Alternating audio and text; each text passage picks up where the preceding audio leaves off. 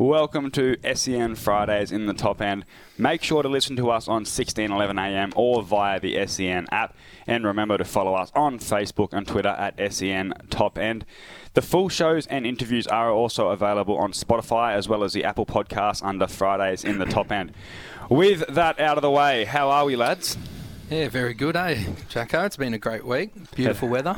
It has. I like this weather. It's a bit up and down this weather. Uh, well, it hasn't been up up and down this week. It's been very consistent. Yep. Rain, wet weather, but a lot of people complain about that. I, I love it. I love the wind. It cools the place down about five or ten degrees, which which in Darwin still makes it pretty hot. But Yeah.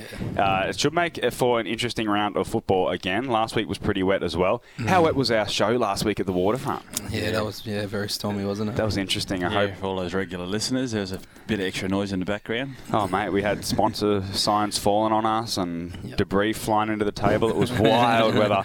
Hey Raf, a big final for you tomorrow. Are you feeling any pressure taking an undefeated team into the finals? Yeah, mate. I guess um, you know they're always having a week off at any any grade is always a, a hard one um, to see how the boys respond in that first quarter. But like I said all, all year, I've been blessed with a really really talented side, and um, whether the the wet weather um, brings us down a, a couple of steps. Um, but yeah, I'm, I'm pretty keen to, on on getting it going and um, having a game, mate. But I, I still, again, to him, he's not responding well to um, trying to put some work into it. So I'll stand on the sideline and coach and, and, and back the boys in. But I reckon they'll, they'll get definitely get us a win. Ralph, anything can happen in the finals, mate. I coached an under 12s team about nine years ago, and we were unstoppable all season. Average winning margin by about 50 points. Then in the grand final, we played a rampant Palmerston team, and we were down by 21 points at one stage. Now, it had a happy ending for myself. We did come back, we did win the game. Jacob Long kicked seven from half back and didn't get best on ground. But we ended up getting the chocolates, but I tell you what, they were nervous times. Robbie, does it make me a bad bloke that I kind of hope that Raf's put under this pressure? I hope that some other team can come out firing and, and Yeah, make Raf do a bit of work for one. I once. think the Southern Districts boys have said that they're uh, hunting heads. Is that Yeah, right? so- well, yeah, we'll see what happens. Um, yeah, it's the interesting one though. It uh, we're finally going to have official umpires, so Yeah. not the club umpires where you know they they were too scared to blo- blow any you know real hard free kicks and and give any any cards especially. So I think that's going to be the and we've had a chat about it because there's a couple of boys on my side that. You know, you, you poke them a couple of times, they're going to turn around with a, a flying fist. So Yeah. had to warn them, and I'll warn them again on Saturday because the, the you know um, officiating umpires are going to be from AFLNT, so they're not going to take any No. any um, you know back chat or anybody wild footy. So Yeah. yeah, I had to re- remind the boys that I want to be coming in at half time with um, six or seven blokes on the bench um, because a couple have been sent off. So I understand the nece- necessity for the club umpire, but it does make it really tricky, obviously. No one can fully remove their biases and, Yeah, and the that's it. awkwardness of sending off a mate or someone they. Yeah, and, and the hardest one, I, I, I'd, I'd hate to do it as well because our umpire that we had all year, I think he paid more for it against, against Yeah. us. So. Almost like overcompensating, and then when yeah. he's sitting Yeah. back at the club with the boys having a beer, the boys are like giving him, you know, giving him some grief. no and one all. shouted him a So- beer that night. Yeah, so it definitely would be a hard gig. So looking forward to having a, a proper officiated hmm. umpired game. Hey Rob, I went down to watch some junior footy with you on Monday night, the hmm. under 12s Division Two, and the young fella Sebastian Hale has a chance to follow in your footsteps as a St Mary's Premiership player. His team straight through to the grand final. Yeah. Pretty proud moment as a father. Yeah, no, he's coming about his footy pretty good. I never really pressured him with his football, and he's, um, yeah, he's he's under Luke Stapleton there, and he's the captain of his team, and made the rep side as well with Molly Althouse as his coach, who's on the show later on today as well. So, yeah, I thought it was a good win though, Clarky, in the end. Yeah, no, it was my first time watching the young man, and he definitely doesn't take after you with his attack on the ball. He is an absolute beast, the way he puts his head over it and tackles. And I know there are a few contests there that, that I reckon you would have shirked even at that under 12s level. Yeah, But, um, tackles. There's your shout out, Seb. Hey, it was a big week uh, for myself as well. The release of the St Mary's Football Oh, Club yep. book, The Green Machine, 70 years of the St Mary's Football Club. Good news for me, at least, was we sold out within 24 hours. So Hmm. Oh, there will be a second uh, order at some point. So if you're interested in celebrating that club's great history, get in touch with me somehow. But we need to get on. We need to get rolling. It is finals in the NTFL, and my favourite segment now that the top end 10's gone is, of course, the NTFL good, bad, and ugly. It's now time for Good, Bad, and Ugly on Fridays in the top end. with the good. So the good would have to be Waratahs. They've really struck, uh, snuck under the radar somewhat. Ryan Ayres would have to be one of the best tactical coaches alongside Shannon Ruska. Waratahs are able to play the conditions to a T and move Jaden Magro up the ground a bit more, freeing him up. Ed Morris and Rob Turnbull looked to double team Dill Land at times throughout the game to great effect. Um, that 13 state league level players play on the weekend to St Mary's 7, and it really showed. When it clicks for Waratahs, they're the best side in the comp. After a 22 year drought, a premiership drought, though, they need to, for it to continue to click now for the next two or three games. Darcy Hope, Jaden Magro, and Dill Collis are their big dogs for mine, but when you add in Ed Morris, Joel Crocker, Abe Ankers, Adam Goulden, Scooter Carlin, and Arnold Kirby, also, and they also fire, they're the real deal, and now trying to, they are peaking at the right time of the year. I agree. I don't think the job is done just yet. Um, obviously. I, I But- think that's the criticism for mine. Like, In what way? it, oh, it's just th- they need a premiership. So like, I, I, they look to have relaxed a bit from last year when they won on the weekend. Like, and I, I'm yeah, like they just need to get the wins and w- break that premiership drought now. Maybe they won by too much. Maybe it will give them a little bit of false confidence heading into a, an angry St Mary's over the next couple of weeks, and Southern Districts too, for that matter. We seem to be forgetting about them, or at least I do. But uh, hey, I want to know because we have been touring the town a little bit, Guru, and Yeah, um, whenever I need to skip the queues in line or get in free entry, I always go out with you. And uh, I have been hearing a little whisper that some of these football clubs, especially the Waratah Football Club last week, have been using our show as ammunition. And hearing Hmm. about all that Magro stuff and the wizard under the bed, we've seen a few comments on social media. Do you reckon what we say has an effect, Rob? Oh, I don't know. Um, it's interesting to see that they cared though, which is good because I think it's a different insight that we're we're now giving though, guys, to the NTFL football and um, a bit more critical analysis. And but yeah, I think if, if there's a lot of positives in the Waratahs win, but unless they bring home a premiership cup, it really means nothing to me. Yeah, I, I, and definitely the way the Waratahs responded. I think we, Hmm. we mentioned the rain was going to you know slow them Mm. down and make it even more harder contest for them because Hmm. they'd like that outside free, clean football and for them to respond and, and make St Mary's look like they were second rate um, Hmm. is, is credit to Ryan Ayres and the boys. Um, you know, well done, Tars. Oh, it was Yep. a complete performance, really. It's very hard to criticise any aspects of Waratah. We put them on them. I think we all tipped St Mary's last week, and they've come out and annihilated St Mary's. It wasn't really even close in the end. I think Yep. Saints had a few kick four goals in the last quarter, but I watched the first three quarters, and it was it was very one sided. Yep. The bad. Oh, it has to be Saints. They they started poorly against Tars two weeks ago, and then they did it again last week in wet conditions. One out of four out of the four games, this one was billed as a blockbuster, and the bookies couldn't even separate them at the start of the game. The major concern for mine is when their best four or five players don't impact to their usual level, who stands up for them? I think a weakness is that their midfield gets too far forward. They'll need to adjust that this week. Crocker and Collis sliced them through the corridor off half back last week. They have they have a fair few local juniors who are still developing who struggled on the weekend, and they, and they have a points issue that's similar to Nightcliff's, with some very good three pointers in the in the B grade. So those kids will need to bounce back this week. Um, Raf and Jacko, I guess, are you guys concerned with their performance, or do you just consider it a one night sort of off night for the Sainers? I reckon that it's interesting because I can never, and we've seen in previous years, we can never rule out St Mary's. They are just such a well drilled team. Uh, there was a little bit of a different feel Oh, about them on the weekend. It didn't seem like. You know, I, know- I say the St Mary's of old, but the St Mary's of as even as recent as last year, they looked a little bit uh, second guessing themselves. I don't know if that attack on the ball, if that willingness to run back and defend was there last weekend. It could have been a one off. Obviously, the weather, uh, as it turned out, probably didn't suit them. We, we, we may have got that wrong last week when we were talking about how the wet weather probably suits them. Yeah. Um, perhaps they will be looking for a dry deck now. Um, Jay Boyle is, uh, and we'll talk about the inclusions later in the show, but I think if the weather is going to be heavy tomorrow, I don't mind that inclusion. Obviously, it comes at the expense of someone like a Sam Fowler, who, who is another player on a dry day who I'd be picking in my top three fly-ins. Um, but look, I don't know. I would be interested in Raf's opinion. He's a bloke more in the inner sanctum and, and a former premiership player himself. Yeah, it's, a, it's it, they did look um, second rate and a bit uh, uh, slow, like we said. I said before. Um, but yeah, I it's a bit worrying signs actually. Like Mm. I, you know, like you said, you'd never ride off the St Mary's, but um, yeah, if they if they come out and start to slow again, like even the team like Nightcliff who keep you low scoring, and these weather conditions will even suit Nightcliff even more.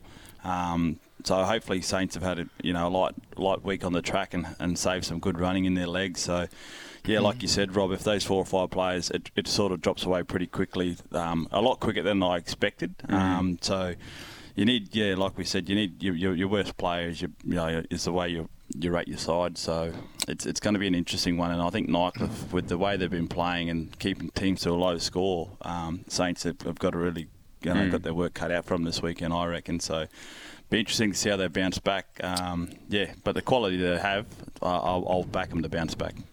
Yeah, no, definitely. And, and you also got to remember they've, this is going to be they've gone for four grand finals in a row, which takes a toll on any club, Yep. you know. So I think that could be a factor as well. So I'll start with the ugly. Hold on. I also think too another one about St Mary's, which is going to make it tricky, is that hmm. there's probably a genuine, and this is harsh on Nightcliff, but everyone said that there's a genuine top three with three premiership contenders, hmm. and now Saints are going to have to go through both, as opposed to you know going the direct route like Southern Districts could if they get a win tomorrow against Waratah. So hmm. they've got to beat both Waratah and Southern District now to, Yep. to win the flag, or, and Nightcliff, and, and Nightcliff not as not well. confident. Yeah, as Exactly. well. So you got to beat all three. Yep. So the ugly, I mean, I mean this from the best place possible, but there are two things I wasn't happy with about the coverage of the games. First, they need to make sure the correct score gets put on the score. Um, this is something the commentators must keep an eye on. Um, it went on for too long last week. I was getting texts about how good um, I thought it was Buffaloes were going, and I looked at the score and it was the scores were even. Um, then I had to go back and rewind, and, and that, that just needs to be better. Um, this is something you notice as well, Clarky, but it's also the replays need to be a lot more precise. The Buffaloes Nightcliff melee at three quarter time, we couldn't even see because I'm playing a rebound re, rerun of someone going for a mark on the wing or something ridiculous. And Maybe that was by design. yeah, oh, I don't think they think that far ahead. But often the replays like play where where the players are, you know, they're going. Someone's running inside fifty to have a shot, like kick mm. it to a player, and they're going with a rebound, like a replay back of someone marking the ball across half back, and we don't see the inside fifty play. And it's something you brought up as well. Well, I think a it's something. of weeks ago. Yeah, I mean, it's tough, like because to be able to, I don't know how it works behind the scenes. Obviously, mm. you've done a bit of commentary. I've I've been in a box before doing all that sort of stuff, but. I don't know how, like, what technical skills are required to be able to run replays and stuff like that. But you need that blend of those technical skills and also a bit of footy knowledge, you know, and a mm. bit of awareness, a bit of reading of the play, so that yeah, like you said, you're not cutting when Jackson Calder's about to take mark of the year, and, and we're looking at a, at a replay of the ball going out of bounds or something like that. But I also think the replays are a tad too long as well. Yeah. Uh, sometimes they'll replay a whole 15, 20 second piece of vision where it could just be like that last little 5, 10 second bit.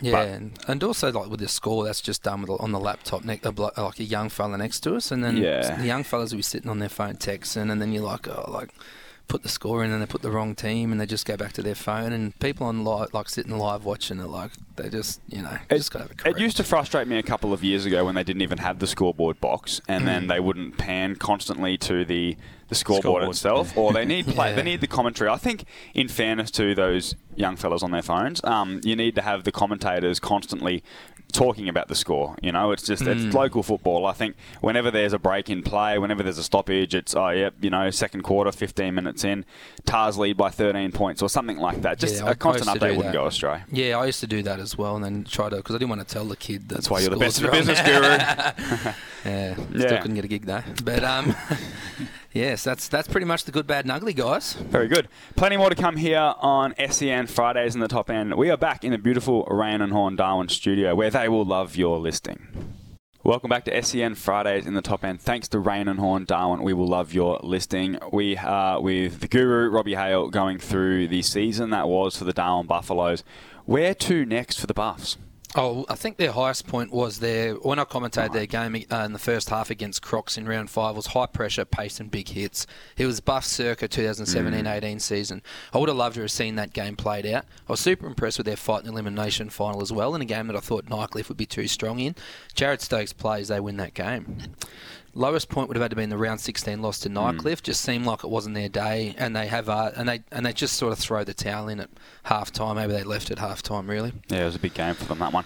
Look, I'm interested in your where to next, but we are very pressed for time. I think they've got too many midfielders averaging around 10 to 12 disposals. They're Yep. good, hard, skillful players, but I don't think you can impact a game with that amount of football. Could these players perhaps be reinvented in different positions? Um, and they need to get a key defender. Uh, obviously, Liam Whelan and Ryan Pendlebury were very, very uh, important for them last week. Hey, Molly Oldhouse is next, speaking of the Buffaloes. This is SEN Fridays in the top end. Welcome back to SEN Fridays in the top end. Thanks to Raine and Horne Darwin. We will love your listing. We have Molly Oldhouse on the line, and we will get to her in just a minute, but we need to finish off our review on the Darwin Buffaloes Football Club. Uh, I said that we have perhaps too many midfielders averaging around that 10 to 12 disposals. Again, really, really good players. They bring a lot to the team, but I, I think they need to be getting a little bit more of the football. Uh, and of course, the key position area is an area of improvement for the Buffaloes. They were relying on blokes like Will Robinson and Kevin Moroney, who are just a bit too undersized to take on these big gorilla forwards. Mitch Robinson and Jared Stokes could be the best midfield duo in the competition, and throw in Dom Brew, and you've definitely probably got the best midfield in the competition then, the Nichols medalist. He enjoyed his time at the Buffaloes, and from all reports, will be back next season. And I expect Robbo, Mitch Robinson, to have a more hands-on approach with recruitment next season, and knowing his time in the AFL, he'd have quite a big contact list. I've also heard a rumour that the prime train, Tommy Bolch, may be based up here for large portions of the year and not classified as a flying player. But, uh, Rob, I'm interested in your take on this because I think it's go time now for the Darwin Buffaloes. I don't blame anyone who says they've been disappointed with how the club's gone since the 17 18 grand final. And as you said, Jared Stokes, the skipper, is one of, if not the best player in the competition when he's up and firing, but he's 28 29 now, so you want to make the most of that talent quickly. Yeah, I think you covered a bit of what I had to say, so I won't go over that stuff. But I think they'll they could finish as high as third next season, as low as maybe sixth or 7th um, with those midfielders. But they need to strengthen the key backs. Ben Archer return would be rather sooner yeah. rather than later. I'd like to see that. Um, but they have three elimination final losses in the last four seasons now, so they need to aim for top three next season, or a finals win as a bare minimum for mine now. Um, seven out of ten for my rating this season. Raf? Yeah, it's, it, that's, that's a question we say that they're, that thereabouts. Um, and like you say, that couple of key backs would be a, a big turning point for them, I guess. And because the rest of the team, once is up and about, you know, Yeah. they- we, we see them as the top four, top three side. And yeah, three elimination final losses in a row. It's definitely time for them to pull the trigger and go right. And, and that Mitch Robinson, what you said with the recruits, he could possibly bring in if he brings three or four players who are going to live up here and stay in, and they can build that side. Um, Yeah. they're, they're, they're a bloody a team to look out for next year. So, What's your rating? well, I'll, I'll go about a six or a seven. Yeah. um, yeah. I, I, I just wish they'd beaten Nightcliff last week. It was one of those similar things, and same like you mentioned earlier. Like once they started to get behind in the scoreboard, it was almost like, oh, I think Buffalo's going to do this. The Buffaloes of old, where right, game's over, we'll um, put the queue in the rack. So. I'd like to see him. That's a big turning point for them. Would be to be able to come from behind and win a few games. Um, is it's something you never see Buffaloes do over the last few years. So Yeah, I think that there would be people at the Buffaloes who wouldn't begrudge me for saying it was a six out of ten, just because it was a competitive season, and, and you know every football teams are in it, every NTFL team's in it to win it, um, and and you know we've finished fifth out of nine teams, but I think a seven out of ten is also a fairly accurate reflection. Molly Oldhouse, we need to get to her, one of the absolute stars of the AFL, the NTFLW. Women's Premier League, sorry, Yeah, got there yeah. in the end. Prem, uh, competition, a Gwyn medalist last year. Uh, Molly, do we have you on the line? Yeah, I'm here. Hello, can you hear me? We might have been speaking too much. Molly, do we have you? Yeah, I'm here. I can't hear her. Can you hear her, Rob? No, I can't hear it. All right. We might. A few technical issues there. a few technical issues there, but hey, look, I that's that's a very interesting game. Obviously, the, I'm talking about the the Buffett St Mary's game. I'm interested in to see if there is a little bit of spite in that contest. Obviously, uh, Gemma Iacono has been a star player in the NTFL competition for a long time now, former Buffaloes player. How do you think? Do you think Gemma and and Takisa Doherty Cole, both stars who left, it was probably the biggest, the most high-profile transfers um, in the Women's Premier League for a little while now. Do you think they would be obviously not regretting their decision, but do you think they'd be happy? Do you think they're going to be Saints long term?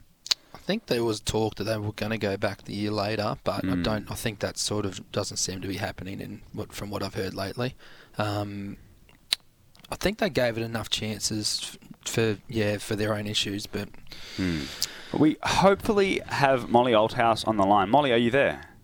Yeah, can you hear me? I can, Molly. We've got yeah. Hey, I was just talking to Rob. I was just talking to Rob Hale about whether it was potentially going to be a fiery game because it's a big match this weekend with St Mary's. Every game is always a big game when it's an elimination final. But with former players like Gemma Iacono and Takisa Doherty Cole, obviously Takisa's out with a knee injury. Is there a little bit of added feeling in this contest? Yeah, definitely. You know, coming in from last year with Gemma on our team and winning a premiership with her, she, she was obviously a big part of our club. And I think having her on the opposing team, I mean, it is what it is, but yeah, I reckon it'll definitely be a fiery game. Mm, very good. I love that. Yeah. I love it. Get down and watch that game. I tell you guys, it's going to be fireworks. Hey, Molly, a Gwyn medal last year. That is an amazing achievement. It must have been a huge honour for you. And how have you rated your form this season? Because in the AFL, they talk about like the post Brownlow blues, where the second year after someone wins an individual award, they find it hard. They get extra attention from the opposition. How have you found your season? Yeah, coming into the season before Christmas, I think I put a lot of self pressure on myself. Mm-hmm. So I don't think I'm getting much pressure from everyone else around me, but it's just self pressure that I put on. I don't know why I put on myself, but I do.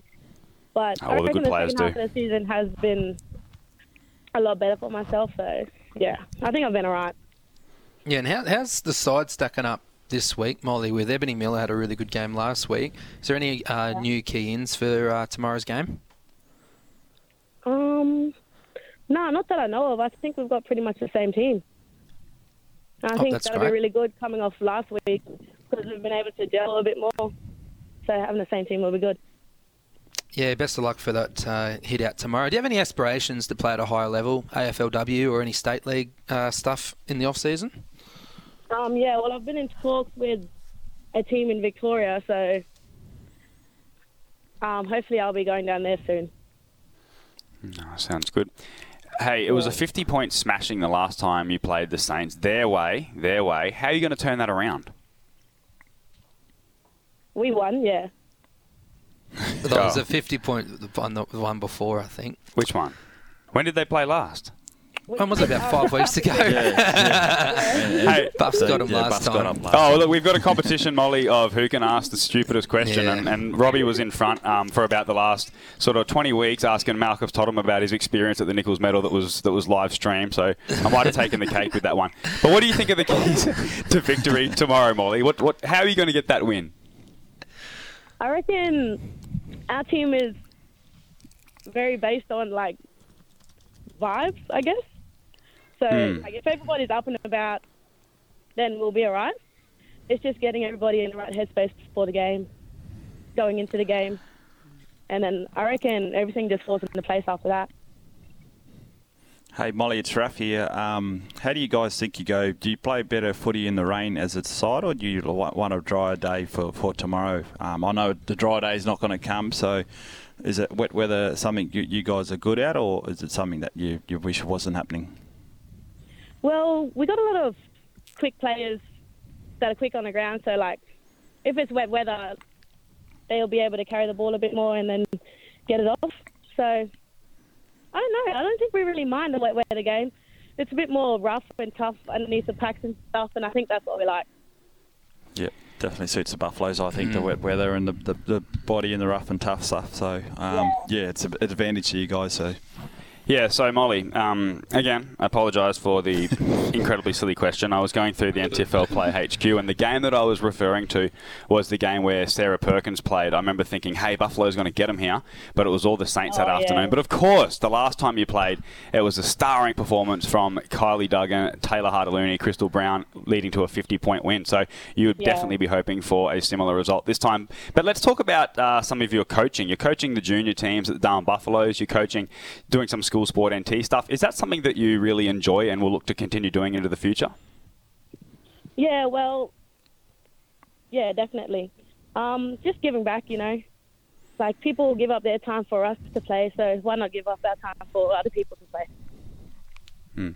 yeah, Molly, that's awesome to see, um, especially when you're uh, someone like yourself's in form and the most sort of lo- uh, standout footy player at the moment, and it's good that you're giving your time back to the young kids, and because that's um, the easiest way to get them to listen is get a, get one of the stars of the competition. So I'll take my hat off to you for that and giving up your time. So I hope you continue with that, and good luck with it all. Good work. Cheers. Hey, Molly. Thank you very uh, much. Yeah, no worries. So, uh, where do you think your best position is? You're you a bit of a player who can play anywhere? I think. Um, definitely. Do you enjoy playing in the ruck and just being around the ball? Yeah, I definitely enjoy playing the rock because then I can just do whatever I like, really. But I don't mind being up in the forward, but wherever the team needs me, you know, I'm easy. I'll go wherever. Yeah. And playing representative football over the past couple of years, we've spoken to Brody Newman and a few other players about pulling on the yellow, ochre, and black. What has that meant to you? You know, growing up in the NT, being from the NT, it's, it's everyone's dream. and um, to be able to do it three times and at such a young age, it's really, I'm really grateful for it, and I'll do it again and again and again. Yeah. Hey, Molly, thank you very, very much for joining us. Good luck not only with your football, but with your under 12s coaching through to the second week of the final after a forfeit. But hey, we won't go into that. Um, it's a bit of a touchy No. subject around town, so we'll, we'll, we'll give that a miss. But good luck with all your football. Yeah, thank you very much. I'll see you later. Good luck Molly. tomorrow, Multi, but uh, uh, Molly. But just take it easy on those same skills, mate. Plenty more to come here on SEN Fridays in the top end. Thanks to Raine and Horne Darwin. We will love your listening.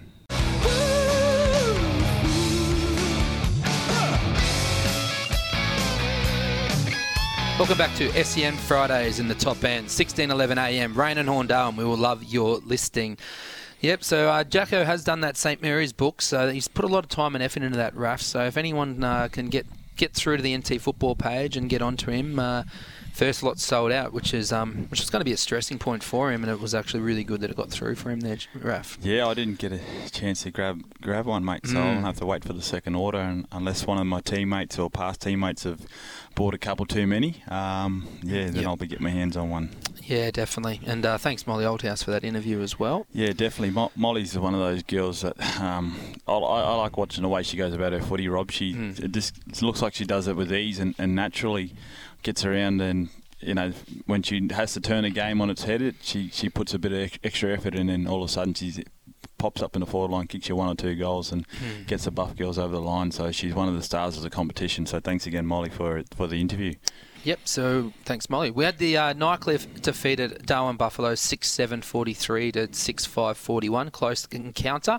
Nightcliff have ended the Darwin Buffalo season after winning a two point thriller in Saturday's wet, in uh, wet conditions at TIO Stadium. The Double Blues started as the better team, leading by 10 points at the main break and restricting the Tigers to just two goals in the first half. A four goal to nil third quarter swung the momentum Nightcliff's way and was the catalyst for the win. Jonathan Paris had one of his best games uh, of the season against his old club, while Brody Philo and Bailey Edwards found plenty of the football. Jay Moody and John Butcher were the multiple uh, were the goal to scorers for the Tigers.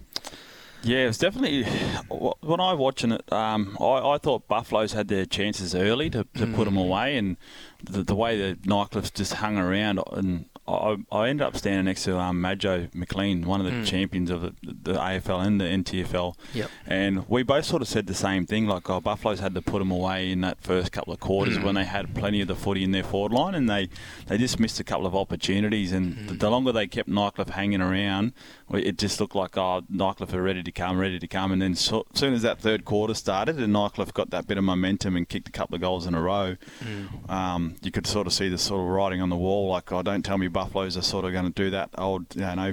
No, it's getting too hard, sort of thing. And Yeah. it would have been great to see Buffaloes respond then and kick two Well- goals in return and, and, and push them back to the back Yeah. to the lead. Well, they had that. They had that big melee at three quarter time, and then Buffaloes that went you know the other way for because Buffs ended up scoring the first two goals the last quarter and put themselves in front as well. But I think everyone was tipping Nightcliff to win that comfortably, and so I wasn't impressed with Nightcliff's performance. Righto, yeah. So Yeah, well, I, I tipped Buffaloes. That's probably why I expected them to, you know, Hmm. and then the amount of footy they had, that's what I'm, I was touching on. So I, I, I reckon Buffaloes had their chances early um, Yeah. to get a good lead and, and to make it a, a five or six goal um, comeback that Nightcliff needed to, Yeah, well- come back with. the bookma- bookmakers had Buffs at six bucks, so that's how that much outside as I think people had them at. And, but anyway, Hopefully the Buffaloes uh, like me for having them. Uh, Yeah. I backed them in. So Yeah. uh, so the other game, Waratahs defeated St Mary's 13 8 86 to uh, St Mary's 7 7 49. Waratah put a uh, strong claim in for premier fav- premiership favouritism after commanding win over St Mary's in Saturday's qualifying final. Great win in heavy conditions at TIO Stadium. From the onset, it was clear that Waratah had come to play. They dominated the contest early and opened up to a 27 point lead at quarter time. The match was essentially over by the third quarter as the scoring opened up later in the game. Jaden Magro kicked three goals in his much publicised battle with Kieran Parnell, while Darcy Hope also influential with three majors. Uh, Tom Benolis starred, and uh, Brody Carroll had a strong performance as well. Yeah, I unfortunately missed this one, Rob. I had a family um, function on, so um, yeah, that's why I made sure I'd, I'd got down and watched the Nightcliff and Darwin game. Um, but yeah, in, in terms of the, the weather and the conditions, um, and especially the last time they played, being a one point game, I expected much similar. Um, I think we all expected much similar, and, and we thought this, the score was going to be like a Nightcliff Darwin game where it was going to be a couple of points separating them again. But yeah, St Mary's. Um, after all of it, I think we all had them as premiership favourites a couple of weeks ago. Um, just this sort yeah. of performance sort of makes you, Shaky you know, you start putting a question mark beside them and going, are they even going to get to the grand final? Because they're both going to have to beat. Well, this weekend alone, they've got to get through Nightcliff, and we all know what Nightcliff can do and, and their score. Um, you know the low scores they have against them because their defensive efforts are, are top notch at the moment, Nightcliff. So, yeah, St Mary's got the work cut out for them, mate. Um, yeah, and it, and it's definitely um, definitely puts them back into third position or even fourth position after that loss on the weekend. Yeah, no, it definitely does. And um, the, the conditions in the end, I think we're wrong in predicting those conditions. Um, that did suit Waratahs, and Saints are going to need a really flat track, you know, a real quick track to um, to win the flag, I think. But we'll just go through the uh, Women's Premier League results and then we'll do a preview later for them guys. But Darwin Buffets beat Nightcliff 3 5 23 to 2 4 16. Buffets were well in control until three quarter time and Nightcliff come home with a wet sail. Uh, Buffaloes served best by Ebony Miller, um, Frida Wasmomo. Uh, Wasomo, sorry, got a bit of the footy as, as well as Molly, one of our guests. Um, was influential. Uh, Michaela Ward was good for the Nightcliff Tigers as well, as well as uh, Sophie Hatzmarlis, and a few of those girls are in our sort of rep side as well. But that result sort of surprised me as well. I thought Buffets would, you know, comfortably win, and that, that was looking that way until that three quarter time, um, the last quarter surge from the Tigers. Um, in the women's other game, that Waratahs versus St Mary's. That was a very good win there from the Tars, 6 4 40 to 4 5 29 from the Saints. Um, standout players were a couple of the girls that hadn't played much footy. Um, Lisa Maselli, uh, Jordan Misford were very good, and O'Brien at centre half back was also very good. And St Mary's just kick, kept kicking them the footy, and it was really painful to watch at home. Eh, I'll tell you. I sent my brother a message and said, you know, told him, and then he sort of said, "Oh no, just texted to the keys," and I was like, "No, don't worry, mate." Yeah, it, um, it was it definitely was hard to watch, mate. Um, Yeah, it looked like um, the, the St Mary's half forward line just allowed the, the Waratahs to set up in front of them, or didn't it didn't push up and make it a two on one contest. To at least bring the ball to the ground. Well, they, yeah, well, they I would have. yeah, would have been a, a half-backer's dream um, that game on the weekend. I was, if I was in that position, you know, you definitely would have got your 30, 40 touches because you, you could stand in the way, be one kick away from where the footy was every time for a Waratah half-back or that extra defender. And the St Mary's women didn't round them up or didn't put Just any pressure them on them. So, Yeah. yeah. make it a contest, bring it to ground, especially wet conditions. You get another stoppage and you've, you've gained 20 or 30 metres and then you go again. Um, Yeah, it Yeah, seemed you- like the players were up, probably up the ground yeah, at up the the contest. ground and trying to be then- around the contest yeah. and, and sort of left the, the forwards one or two out against, six um, backmen. So it was very stats though. frustrating to watch. yeah, well, you look at the stats. So Brian had 28 and Misford had 20, and they just yeah just kept bombing it to yeah, him. Misfit set up and the way she um, used the footy as well was second to none, and that probably shows from her VFL experience. So a great game by Geordie Misford. Yep. So that was um yeah. So that was there was a tad of a surprise, but I actually did have a feeling that I should have probably tipped Waratahs when I seen them run out. Yeah. Um, but it is what it is. So anyway, we'll break to the news soon, Raph. Um, we're going to have. Uh, who's coming on next? Rob Clark interview. So just call a bit. We'll have a bit of a yarn about the Alice Springs stuff. There's a bit of stuff going on in Alice Springs. Yeah, Um, it's it's it's not good to see it um, affect the footy as well. Mm. Um, whether it's a way of trying to sort out the sort of the stuff that's happening off the field and on the street. Um, Mm. But then again, I think footy is a, a, a good way to keeping people busy and keeping them, um, you know, involved in something. Where if you take away another, you know, uh, something to, to keep the young kids and all that, um, just not distracted but involved in, uh, I think it's going to make the, the town worse. I'm, I'm not sure that's my um, lean on it, but I, I, it wasn't good to hear the news that the, the community football was going to be um, cancelled this year in Alice Springs. So we'll have more from Rob Clark in that later. Yeah, definitely will. So after the break, we'll have Rob Clark, guys from Alice Springs. You're listening to SEN Fridays in the top end, 1611 AM, Raine and Horne Darwin. We will love your listing.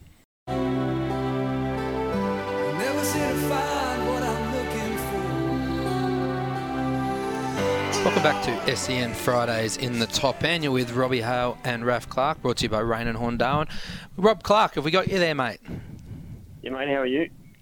Yeah, very good, mate. Um, Alice Springs Town Council passing that motion to block the Central Australian Football League's community clubs from playing at Traeger Park um, coming into Alice Springs this season. What was your initial reaction with hearing this news? Sort of wasn't surprised because it's been in the in the wind for a little while. Um, so yeah, not not surprised is probably the, the short answer. Yeah, definitely. And I was in Alice Springs three weeks ago, and um, a couple of the community leaders that I'd spoken to said they sort of had been they'd noticed that there was spikes of violence and that sort of stuff when the community when that sort of football stuff was happening. Was that sort of what you witnessed as well? Oh, I don't think that's more. That's sort of a little bit unfair to say because there's so many Mm. other um, ingredients to those outcomes, isn't there? It's it's, um, it's interesting that footy's about to start and the focus is on footy when we're having such issues all through summer when footy isn't played. So it's sort of I sort of get and understand the frustration, but I'm not sure it's the best solution. Yeah, what what impact do you think it'll have on community football in Central Australia um, and the and the communities in general? Well, I think it's it's a it's something that's really important for our for our region. Clearly, um, it's been around for a long time, and I just think we need to focus more on the attached stuff to the footy and less on the footy. So the footy is already there. There's no effort required to inspire people to do that. It's it's more the the behavioural stuff and, and you know value, adding to the opportunities when you play footy to, to grow as a person and as a community and as a club, wherever that may be. Yeah, definitely. I, I, with the work I'm doing, I'd really like to see some good infrastructure in the communities as well, so they can have those home games there as well when needed. Um, with the Dreamtime at the P game, the Central Australia Red Ta- Tails are set to face the Sunraysia Football League um, representative team in Mildura in April. Uh, the Sunraysia team could potentially field a number of ex-AFL players, inc- including uh, some names that I've seen as Corey Gregson, Sam Kerridge, Dallas Willsmore, Jared Brand- Brander, and Matt D. AFL great uh, Kevin Sheedy is expected to be am- ambassador for the event. Exciting times ahead, isn't it, for Central Australian football? Yeah, it's good. It's like it's uh, just another another opportunity for these young people to aspire to try and try and make the side, experience something different. Probably most of them have never been to Mildura or, or that, around that region, so yeah, it value adds to, to what we're trying to achieve. And you know, getting Paddy Ryder on board is fantastic. He'll be in Alice in a couple of weeks to train with the lads. Um, yeah, so it's yeah, it's pretty exciting. Yeah, awesome, Rob. Raph here, mate. Um, just touching on that as well, and then you, you talk about um, people having an impact and having Matty Campbell back involved with the junior footy and um, on all that stuff there in Alice Springs. You think that's a, a big positive and a way of moving forward? Uh, yeah, like there's lots of lots of um, ingredients to get get a good outcome, isn't there? So, you know, Matty, known Matty for a long time, and clearly he's made it to the top and, and been in that space. So his his um, experience and and understanding of what's required is, yeah, very important to to develop our region for sure. Yeah, definitely. And is there any sort of young players to keep an eye out coming through that 16 to 20 bracket in that Alice Springs region? Uh, yeah, there's quite a few. Like young Ricky Mensa, who's 16, turned 17 this year. Cleo Ross, like his son. Um, and then you've got you know, younger lads like Kavan Rogers. Um, in the men's space, then you've got young young players in, in the women's space, such as Kyan Campbell, who's in the AFLW Academy. Amani Francois, Ella Fitz, to name a few. Young um, Riley Kieran.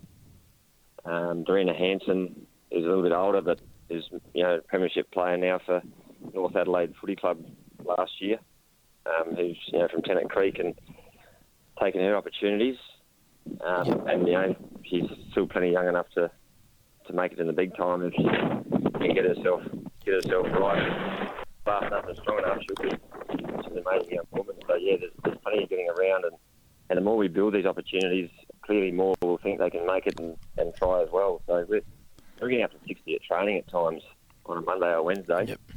And, you know, I think we've had as many as 27 or 28 at conditioning training, which isn't the most easy thing to sell around here, but it's it's just changing that mentality, isn't it? If you start getting that happening, you'll get others drawing others in, and you'll you'll find one or two or three that end up making it all the way.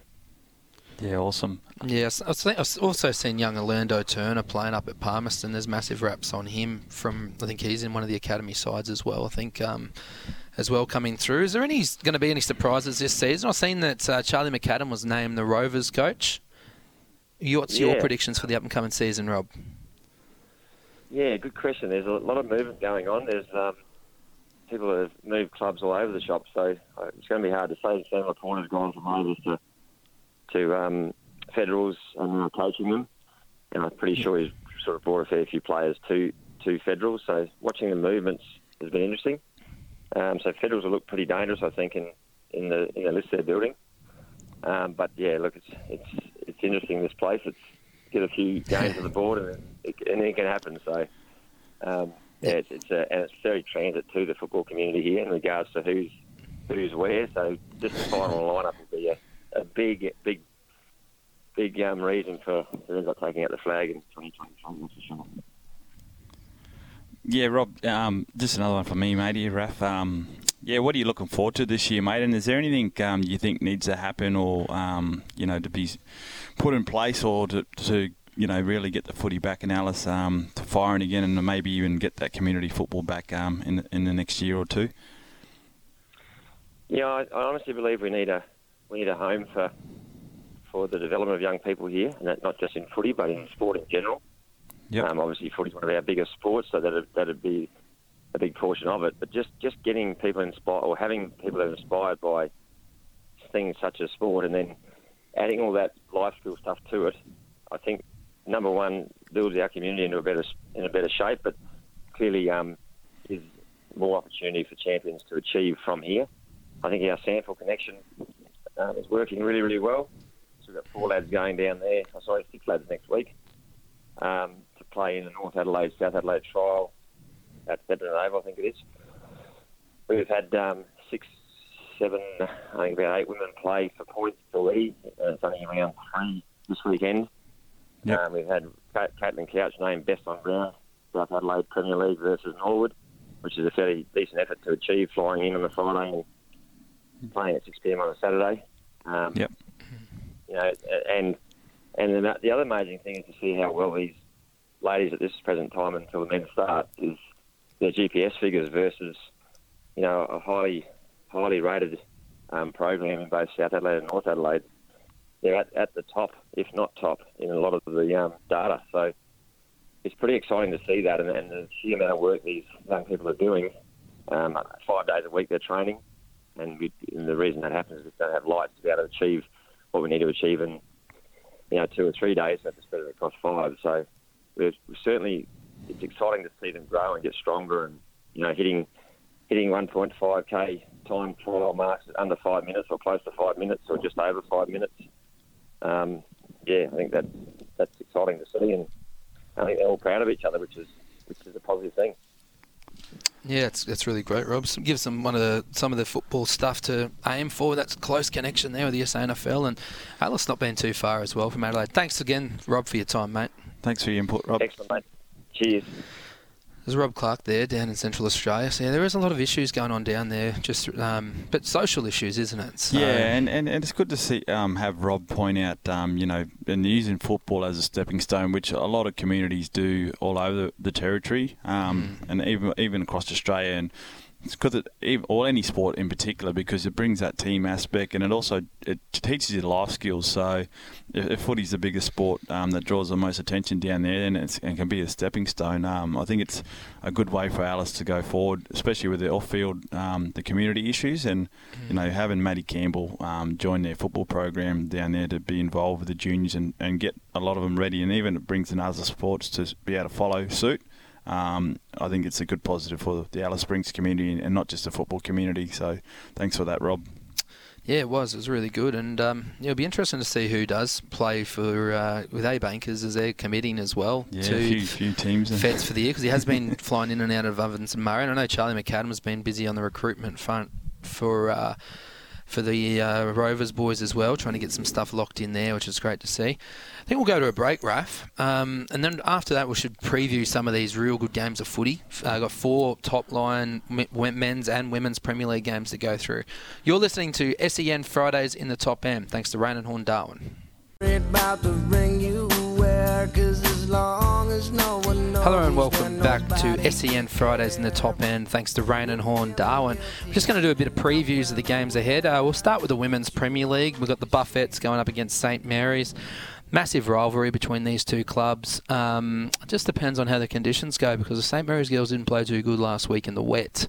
So interesting to see if they sort out some of that game plan stuff as well. Raph, what's your predictions for this one? Yeah, mate, it's going to be, like you said, a very fiery contest with a couple of Buff gi- girls now, especially their better two players um, playing for the St Mary's, and uh, Takisa just out with that knee. So it's going to be definitely a fiery contest, like the other couple of clashes they've had um, this year have been. Um, Yeah, and, and Buffaloes have the wood over the Saints after their last uh, outing. So it's going to be a very interesting one. I think it's going to go right down to the line, and uh, it's going to come down to who wants it more, I guess, and who's going to go lower and harder for longer. It's, that's a simple one for me. Yeah, I'm, I'm tipping Saints in this one, but I'm not totally convinced. Depends on which Buffaloes show up. And Molly Oldhouse did say that about the vibe and that sort of thing. And they did stay up, start pretty well last week. But I'm going Saints by about 20 points in this one. Yeah, it's a hard one, mate, to pick. Um, just being a St Mary's person, I'm probably going to lean to St Mary's by maybe just over a kick. Yeah, definitely. Um, so going into the other game, uh, Waratahs with that really strong commanding win over St Mary's. Um, going up against Pints though, Pints, you know, 15-1 season. I did give him my team of the year, um, team of the season thus far, the Pints girls. Um, the fair few unknowns coming in this one because I think Waratahs haven't really had their full side, their strongest side against uh, Pints, and it has shown. Um, they have had some heavy losses against them. So Yeah. It, and it was interesting to see the, the way Pines played. Oh, not Pines. Waratahs played against St Mary's, and and the the, the king of football was there himself, Ricky Nolan, as always would be, um, and getting ready to put his team through a game plan to to suit. Um, so you got to. I'm going to have to be leaning towards Pines for this one because I know the way Ricky Nolan coaches from him being a past coach of mine and um, the work he puts into put, putting a game plan together and, and, and he, he would have a game plan for those half backs for, who tore St Mary's apart um, last week, mate. So I'm leaning towards Pines in this one. Yeah, uh, I think Waratahs uh, round 13 they went down by 40 points to Pints, and uh, I think there was a game early in the year where they where they lost. But in the middle of that year, though, in the middle of the year, Yeah, Pints. it's hard um, to yeah, and so- Waratahs definitely had some injuries as well uh, during that period. But I think Pints will win, but I reckon it's going to be a close It'll one. Um, be a clo- yeah, it'll be a lot I closer than expected. I reckon two or three goals max. But if Waratahs win, I would not be surprised if the Waratahs that I seen Yeah, last week weekend, shows up yeah. because that that was a very good outfit. Definitely. Um, definitely. So we'll go into the St Mary's. Just looking at the teams, Nightcliff, it seems that Hamish Hartlett has come in for the Tigerland boys. Um, other than that, it looks yeah pretty similar sort of side. Uh, Cameron Eilert is named so that he comes in. He didn't play last week.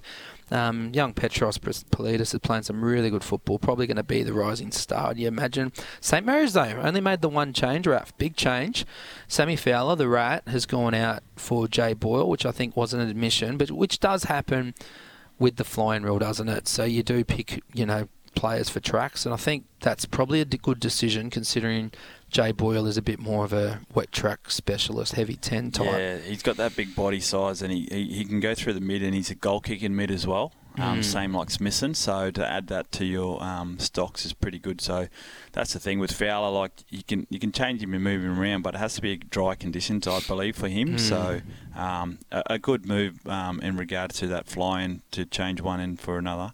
Um, but yeah, it's it's it's interesting to have Eilert come back in. I know he, he's he's a professional and he he'll definitely have the the work under his belt. But he, I don't think he's played too many games in the past, um, or even after Christmas. So, you know, whether he comes in a bit underdone, but I know he, you know you can never really match um, a game simulation, no matter what type of training you do. So. Mm.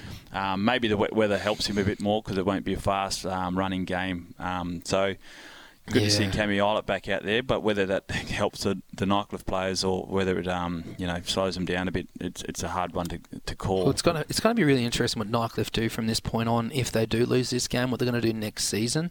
Um, oh, Zach Rinaldi, who's a three pointer, is a very good player, and there M- Magoo's has come in as well because Daniel Quinn's named it as emergency. He's a future player for the club. I'm, I was pretty disappointed with that decision. I'll be honest with you because um, where to next for him? They have Yeah. an aging list. you got to be building around You those got to kids. you got to be playing him, and, And you the know four or five of them have been Rising Star nominations this year, so I reckon you've got to play them all and, and Yeah. get them ready for the, what's, what's coming in the next few years. So, Considering the young fellas at St Mary's are playing as well. But yeah, I, I you am tipping, mate?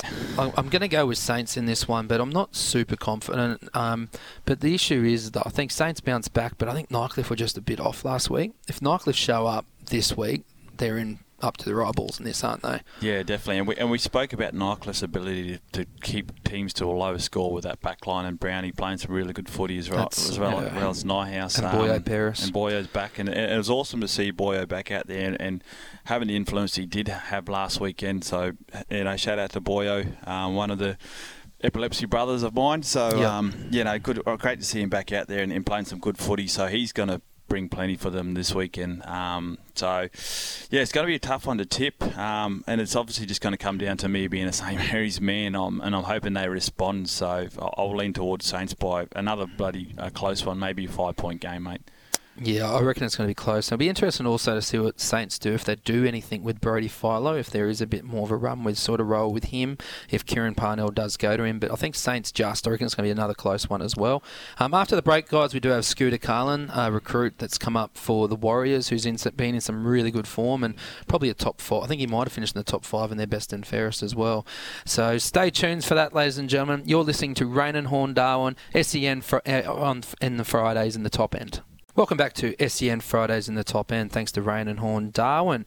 So we do have Scooter Carlin uh, coming on the show in about three to four minutes, um, but we will preview this game, Raph, the Waratahs versus Crocs game.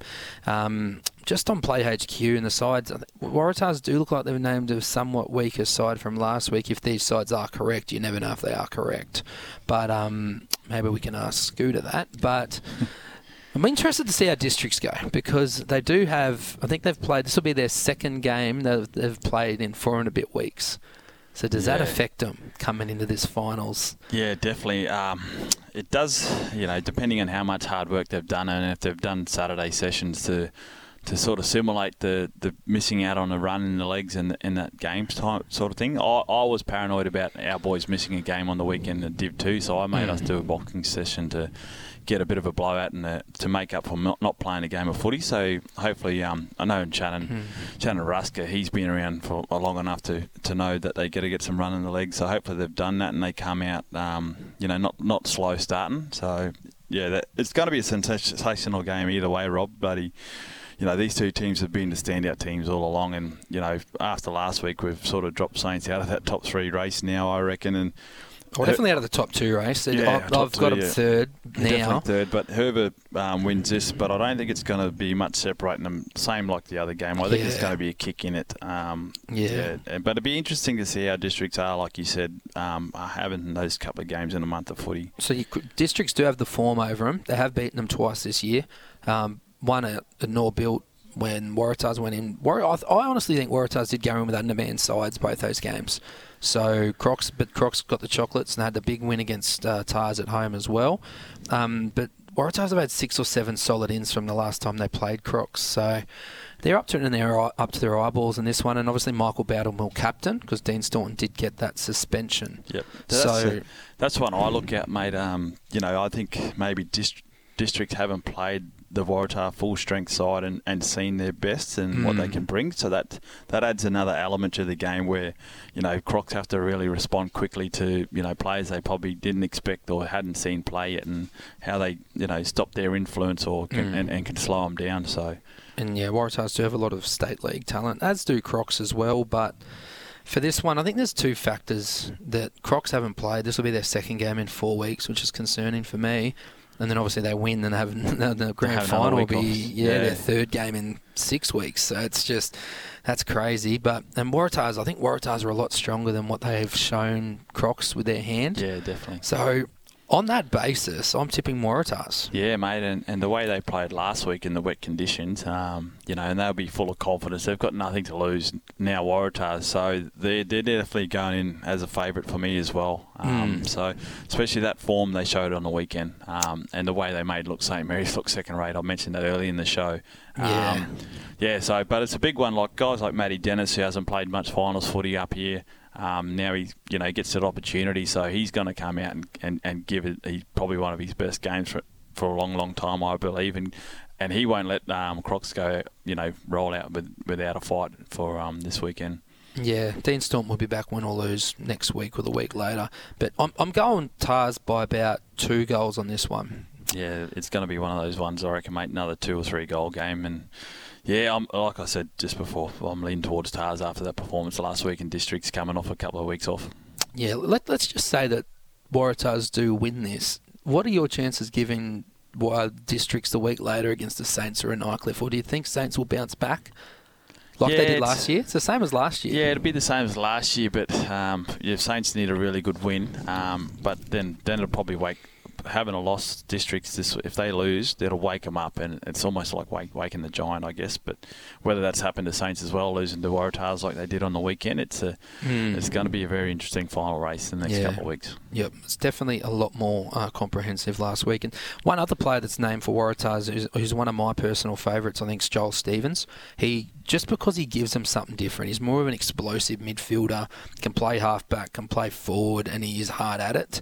Um, so I really like the look of Joel Stevens, and if he is playing, then that's a player that Waratahs missed last year in the grand final, I think, as well. Um, have we got Scooter Carlin on the line now? Yeah, you do, boys. How are you? Scooter, how are you, mate? Um, you've had a terrific season. How are you finding your footy in the top end, mate? Yeah, um, I'm finding it really good up here. Sort of enjoyed it ever since I got up here. And it's a different style of footy, so yeah, it's going good so far. And we've got a good bunch of lads at the Waratahs land.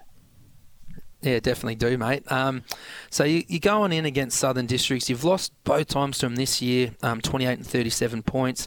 How are you guys going into this one to turn the result around?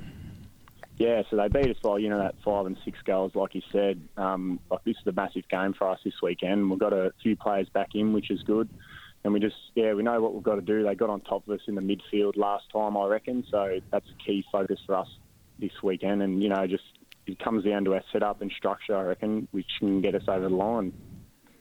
Yes, Yeah, Scotty uh, Raph here, mate. Uh, and who do you and, or, or Ryan Ayres identify as your dangerous players for the Crocs that you you must um, you know slow down their impact or, or put a tagger on them even?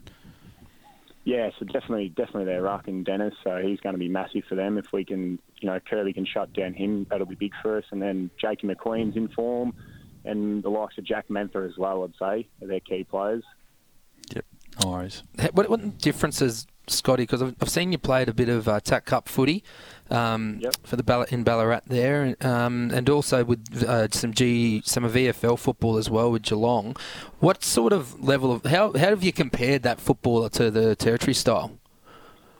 Yeah, it's sort of it, it is hard to compare because up here it's sort of a I find it's a more of a free flowing game, um, offensive and yeah spread out. Whether down in Victoria it's sort of more stoppages and I find there's a lot more structure in place in the games. But I definitely think it's a really good standard in my footy career that I've played. So yeah.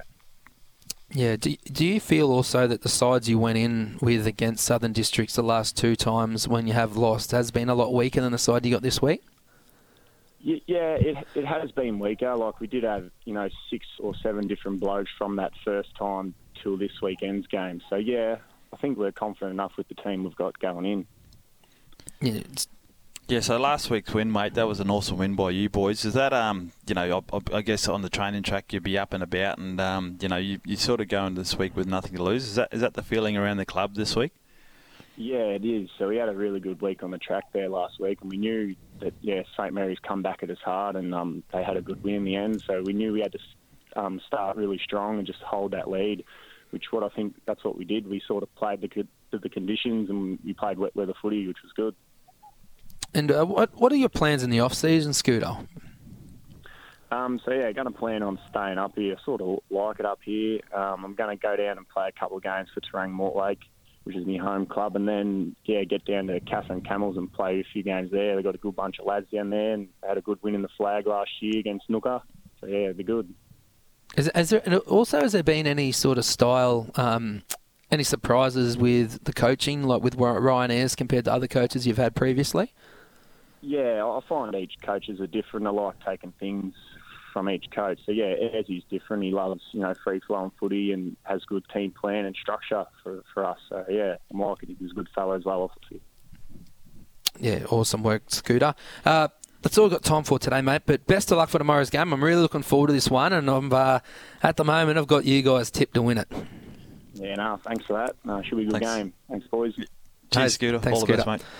Scott, Scott Cullen there, who's had a really good season. Um, he's, I did coach his two two brothers in Katherine, so um, they play at the Camels there, and they played some Magoos yeah, football. um, so it's yeah, it's not good hearing that because, mate, I, I was going to have another run around in the in the Katherine League as well for the Daily Buffaloes. So, um, Oh, geez, yeah, he's gonna. The average is like yeah, high numbers here. Yeah, I don't want to have to um, chase someone around like Scotty um, Carlin, mate, because I'm I'm definitely past it. yeah, yeah, he's a yeah, prolific ball getter. After the break, guys, I think we'll go. We'll do have a bit more in-depth conversations about some AFL stuff, NTFL stuff. Big weekend of football ahead. Stay tuned. You listen to SEN Fridays in the top end. Thanks to Raine and Horne Darwin. Welcome back to Raine and Horne Darwin. SEN Fridays in the top end. We've got Andrew O'Toole from NT Racing, Thoroughbred Racing NT, tops in the top end. Andrew, you there, mate? I am, uh, boys. How are we this morning? Yeah, good, mate. Yeah, good, Yourself? good. Uh, how, how was the race card last week in Alice Springs? We'll just touch on that one to start us off. Yeah, just a small card in Alice last week. Only the four races there, but uh, there's some good racing uh, in the Red Centre. The Grand Old Mare, roughly, she won her 18th uh, race uh, down there last week. She's uh, a, a marvel. She's 10 years old, but uh, you certainly wouldn't know it the way she's racing. Alice have the weekend off this weekend as we return to Darwin, but then from next week, uh, Alice race every week. Um, right through till their cup meeting on Sunday, the 30th of April. So, really busy time coming up in the Red Centre. Yeah, no, it definitely is. And uh, I did watch a couple of those races, and it, yeah. Um, so we've got a race card though in Darwin tomorrow. Yeah, certainly have. Really been looking forward to this day, guys. It's uh, the uh, first two legs of the National Apprentice Race Series. Uh, the Territory hasn't been involved in this series, which is uh, National One, uh, for some nine years. But this year we're back in, and we are hosting the first two legs. So um, our five apprentices um, based in the Territory are taking on uh, five visiting apprentices from around Australia. Um, there's a, a points um, series that's underway, um, half a dozen meetings around Australia, culminating uh, in uh, Victoria in the middle of uh, April. So, really looking forward to welcoming the um, the younger generation of riders from around Australia here tomorrow in Darwin to take on our own. And let's hope the weather treats us well, guys. Yeah, definitely. Um, and that looks like it's a five race card tomorrow, is it? And starting at three o'clock. That's right, uh, certainly is. A good race to start the day, uh, the Open event or the Benchmark 76, but a good lead up to the St Pat's Cup in a fortnight's time. So that uh, Yeah. that'll get the program underway. We have the two apprentice races there at races two and four, and uh, our last race is a good field as well. It's a three and four year old. Uh, 1100, which um, I think First Crusade can get back to his best form, number one. But um, yeah, should be a great day. Looking forward to welcoming the riders from Victoria, Queensland, Tassie, WA, and South Australia to clash with our own uh, youngsters here in the top end tomorrow. Yeah, definitely. And uh, in race one, are we getting back on Beach Haven? Yeah, well, look, I'd, I'd like to think so. He's, he's certainly on trial tomorrow, you would think, for the St Pat's Cup. This is 1300. Um, he's down in the uh, ratings. He's only a 60 rate in the old Beach Haven. So you'd like to um, think that he would certainly put his best foot forward to give his trainer, Tayan Holder, some confidence heading towards the St Pat's Cup. St. But he's Pat's certainly up Day, yeah. against uh, a number, yeah, up against a number of good ones here, and uh, Noirdaroo, Siakam, uh, newcomer here, and influential Jack uh, and Poopy. So um, really good race to start the card. But um, young uh, Victorian apprentice Matthew Chadwick, he takes the mount for Tayan Holder on Beach Haven. So let's hope he can get him out of the gates, uh, unlike last time when he stood there for a bit. Yeah, definitely. I mean, yeah, what's missed today, six lengths. But that's all good, Andrew. Um, best of luck for tomorrow's card. Hope it's a good one. and hope this weather stays good. Yeah, forecast pretty good, guys. So uh, let's hope they've got it right for a change. Yep. Thanks, Andrew. There. That's Andrew O'Toole from NT Thoroughbred Racing, the best show on sand in the top end this Saturday. Uh, Raph, we'll go into what do we got here? This the uh, Jacko's done some really good work here, Yeah, writing up some of the AFL. And it's a very interesting one, mate, to see that. But he's actually listed the ex AFL players in NTFL comp this season. Um, yeah, and Yeah, so I think there's believe I think there's about 39 XFL players. Um, I've, yeah, so he's tallied this this sort of uh, most seasons, and this season numbers about average. Um, obviously, look, you could see the standout though in some clubs that have had a lot. Um, so Palmerston do top the list with 10, with Eddie Betts, Travis Farco, Neville Jetta, Cam Pedersen, Ash Hams, Anthony Treacy, Gary Ablett, Matty Stokes, Ben Nason, and Hayden Schloth.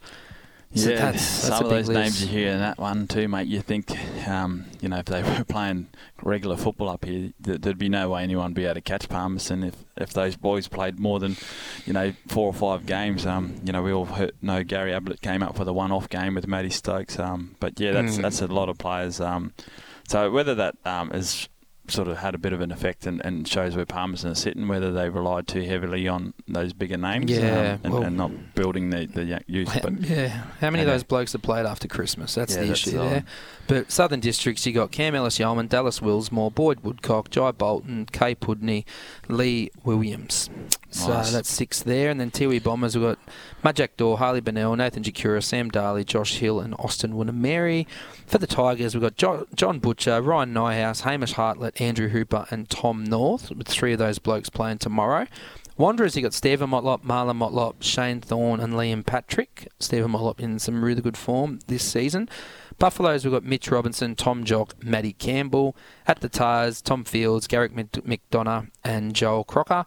And then for the Pints, Jacob Dawson, and for St Mary's, Jade McGrath, who's you only played the one game, Jade McGrath. Yeah, I, I, um, one of my favourites when he's up and about, Jade McGrath. Mm. when I seen him run around the preseason there, I was, I was like, Jesus, it's going to be good to have him bounce back and be in that four line for St Mary's. But that's a, a very, very strong list of AFL. Some of those names, and they're not just blokes who've played, you know, ten games. There's some blokes, you know, Mitch Robinson over the 200 mark. You know, Gary Ablett, led into the game. Um, Matty Stokes, Majak Daw was an awesome player as well.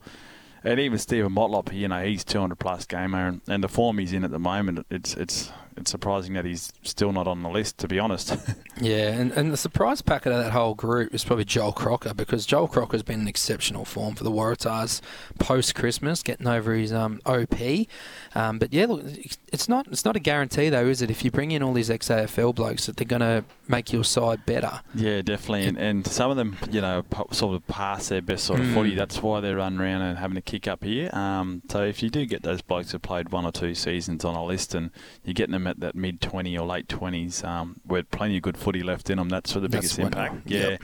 But I understand clubs get these, um, you know, these older players to try and bring in some experience and and um, whatnot. And Eddie Betts, what he's done for the Palmerston Magpies over the last couple of seasons and what he's brought into that club has has been phenomenal, and and also for the territory footy in itself. Yeah, definitely. Um, but yeah, that's a pretty surprising list. Um, so yeah, we'll move forward. Uh, best and fairest winners though were announced on Facebook through their social club social medias. We had Waratahs, Jaden Magro, St Mary's, Dill Lance. So both those guys are now SEN top end five. Um, no real surprise there for mine. Nah, definitely not, mate. Um, Dill Lance season has been one of the best he's had up here, and um, he's got to be in the running for the. He's, if he doesn't finish top three in, um, in the Nichols, mate, um, in, in the following week or next So- Sunday, it's going to be. Are you predicting him to win it?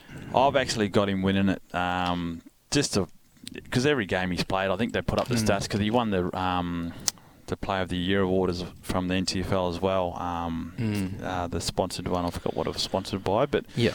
he won that um, clearly for about ten votes. So I don't think he's going to win the Nichols by that many, but I, th- I definitely have him um, clear favourite at the moment. Yeah, I've got him up there with Philo. I think Till Nant and Brody Philo will be in the in the running for that.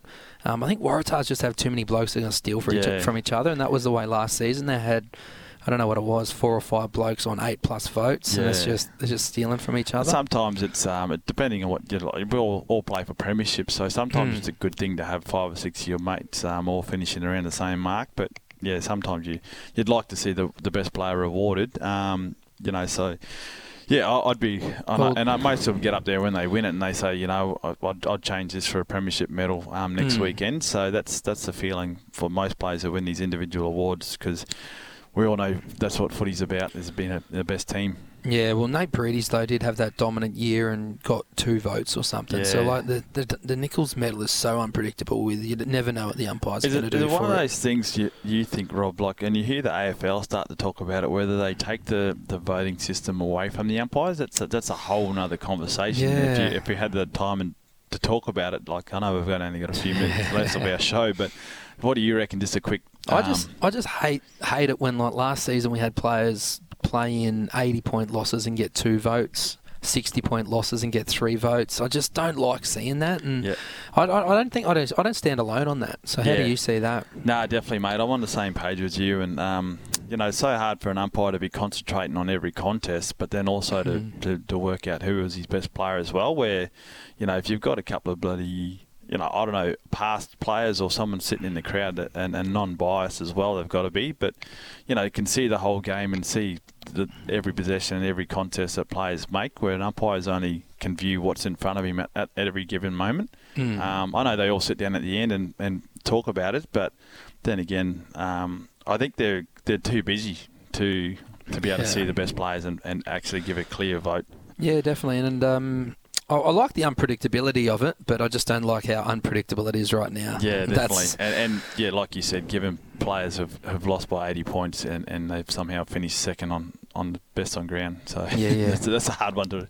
So, re- recapping a bit of the tips, I've gone for Saints in a close one, Waratahs in a close one, and then in the women's, I've gone Saints, you know, maybe by three goals, and then I think Pints by about one or two. Yeah, and I've, I'm not much difference, mate. I think the only difference with me is probably the scores, and but they're all going to be Mm. close ones. So I reckon all close. Yeah, I reckon if you've got nothing on this weekend, get Mhm. down to NTFL because there's going to be four cracker games. And You've got your game. What yeah, and yours? also there's another one, the cracker at the back at um, two o'clock, the Div Yeah. Two men. So if you if you're very bored, come down and watch us boys run around in the mud. Yeah, definitely. And the Southern Districts boys are hunting heads in the Div 2, so Look out. hopefully the umpires can keep that under control if that does happen as well. Um, and also next week we'll touch on the NTFL Rising Star. Um, there's a few little predictions there, and maybe we'll go into some more More depth. um, depth on the Nichols medals perhaps as well. Thanks everyone for your listening in to us today on Raine, at Raine and Horne Darwin, SEN Fridays in the top end with Raph Clarke, Robbie Hale, and Jackson Clark.